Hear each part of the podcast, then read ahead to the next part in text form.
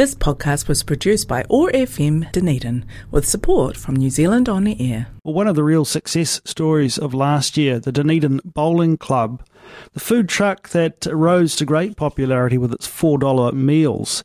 Big changes on the horizon for the Dunedin Bowling Club. We thought we'd uh, take an opportunity to talk about that uh, with uh, one of the partners in the venture, Liam Arthur. Liam joins us on the line now. Morning, and Liam, nice to have you with us again on OAR FM.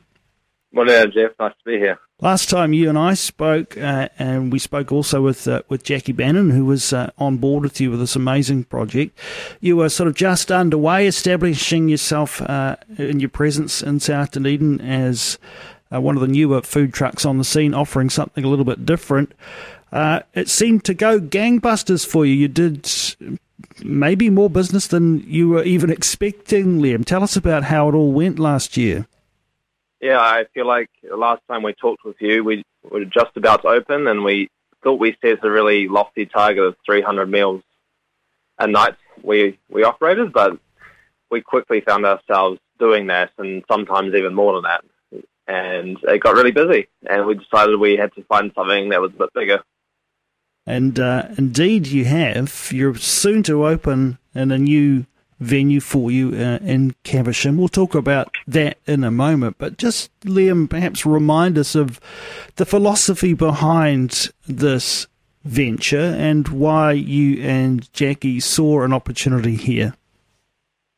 Yeah, well, it's all really just about um, accessibility. Uh, we our sort of thinking was a family of four could eat from us for sixteen dollars, which is sometimes cheaper than buying the food yourself from the supermarket, and as well as people to relax and eat good, nutritious food without having to stress themselves. And you know, and it's just all about um, accessing better food and also bringing the community together around food. And it's something we're really excited to do more of in this new restaurant. So, what was the experience in that regard, um, it, it, with particular um, reference to the way that the community came in to support this venture? Yeah, um, I, I, think it was really beautiful. I, the community got behind the food truck really quickly as soon as we sort of opened. And well, one one of the big success stories of the food truck is we started a pay it forwards jar. Um, so if someone had a little extra money, they could put some money in a jar, and we would um, provide free meals to someone who couldn't afford it. And I, I, I can't really remember how much money went through that but I think it was in the about two to three thousand. Um, so we are able to feed hundreds of people for free, and um, was things like that that was really encouraging. But also just so in so small ways, you know, um, just like people donating a few veggies here and there, or sharing our posts all the time on Facebook, or uh, and now on the when we're setting up the restaurant, we have loads of people coming to help us renovate the place, which is awesome. Well, let's talk about this restaurant in Caversham. Where are you located? Uh, so we're on South Road, um, and it's three three seven South Road. Some people might uh, know this building as Triangle Restaurant or the old Rovers Return or Flex Cafe. Um, yeah, we're sort of just on that sort of main street of Caversham going towards the highway. And what was required and what is still required for you to get that venue ready for the Dunedin Bowling Club to, to reopen there? I think the most of the work that we have to do right now is just a lot of cleaning and painting. so today we're actually just painting, um, and we're we're basically at, at the moment, we're working every day on that. And on Saturdays, we hold community working bees. If people, you know, if people feel like they want to come and help out, and basically, uh, we had our first one last Saturday, and I think about ten people turn up, and it was really great. And we'll have one this Saturday, and I think we'll be doing a similar thing, just getting people to come along and paint some stuff, clean some stuff, and we'll we'll make the scones. What's your timeline, Liam, for getting up and running in the new location? Uh, so we we plan to be open on the twenty fourth of February. Um, yeah. And what will being in this fixed place in the, the larger premises mean for the way the Dunedin Bowling Club operates? Will it remain the same? Yeah, well, obviously, so the prices will remain all the same. Um, the food, I think, will be better because we're able to do a lot more things in a restaurant compared to a food truck. Uh, there'll be less waiting times because it'll be a lot faster in a restaurant. Um, and we'll be able to serve a lot more people. Uh, and I think something that's also very important for us is that we're able to provide a space for people to gather. Um, and we're working quite hard towards that to uh, create a space that people feel really welcomed in and they feel like they're, they're at home. As well as making food inexpensive, what's your approach in terms of nutrition? Nutrition, uh, I think the bottom line is that we just want to create uh, good, nutritious food. So we we try to use sort of more. Well, also just because it's cheaper for us, we try to use more raw, unprocessed ingredients and then process them ourselves. So people tend to get like better, more wholesome ingredients with our food. Um, and we don't like to do things like deep frying or anything like that. So in general, people are going to get a really nice, well balanced meal out of us.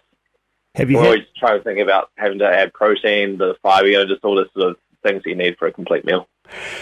Liam, uh, over the uh, the months that you were open, operating out of the food truck, were there some favourite dishes, the ones that just always used to f- sort of fly off the counter? Um, yeah, I, I would say we had um, the curries are always very popular. We did a lot of those. Um, but then, like you know, our, our dishes changed a lot.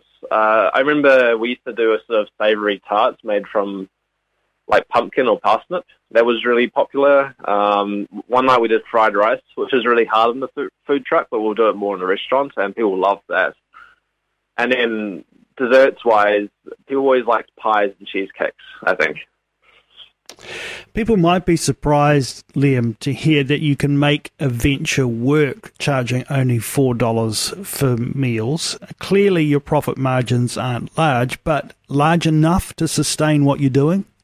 Oh, definitely. Yeah, I mean, when I'm, I tend to do more of the designing of the food, and uh, well, as long with nutrition and like if it's going to taste good, like, really important. I'm always thinking about what it's going to cost to make. So I'm always thinking about can we actually make money if we do this. So yeah, I mean, it's just the fact is that I have a set profit margin, and if I make it for this price, then I'll they'll make money, you know. And the other thing is that um, we just, we do things more efficiently. So we only serve basically one dish a night. So instead of a usual restaurant where you need to make 20 different things and you have a bit of food waste and, you know, it's so time consuming to make all these different dishes, we, we just do one thing and it's a lot faster for us. So that keeps costs down too. It was really interesting yeah. timing for you too, wasn't it? Because we, we saw even in, over the course of the months that you were establishing it open, this incredible uh, uh, increase in the cost of produce, um, that would have been a concern for your customers, probably a concern for you as well, but you still managed to make it work. And I guess that's where the volume comes in and why you had such high demand. Yeah, I think that definitely helps. Well, it's not, obviously, I, I don't like the cost increasing, but I think it does make our food truck or our, our business more appealing to people.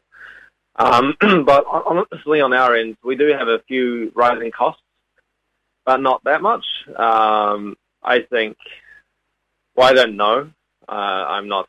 I'm not a statistician or anything, but I think maybe a lot of the price increase is actually from the supermarkets rather than at the the farmer side of things, because I I keep an eye on prices a lot, and they've increased, but not dramatically on my end because we always just buy from farmers at wholesale when you do uh, open up at this Caversham venue, your expect- expectation is, Liam, that you'll still be able to maintain the meals for four dollars.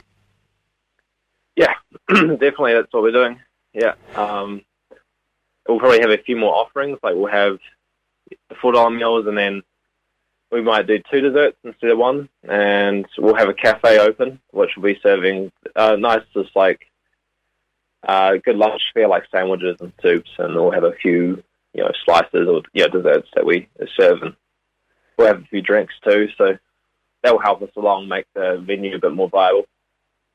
Well, it's an amazing project, and it's come a long way in just a few months. Um, congratulations to both you and, and Jackie on all the hard work you're doing in this regard and the service that you're you're offering for, you know, obviously a community that really appreciates it and, and needs a service like this too. So, and you mentioned before that uh, there's been a bit of uh, uh, helping hand coming from the community to help you set up where you are. Just remind us um, about uh, what's happening at the weekend and how people can help out.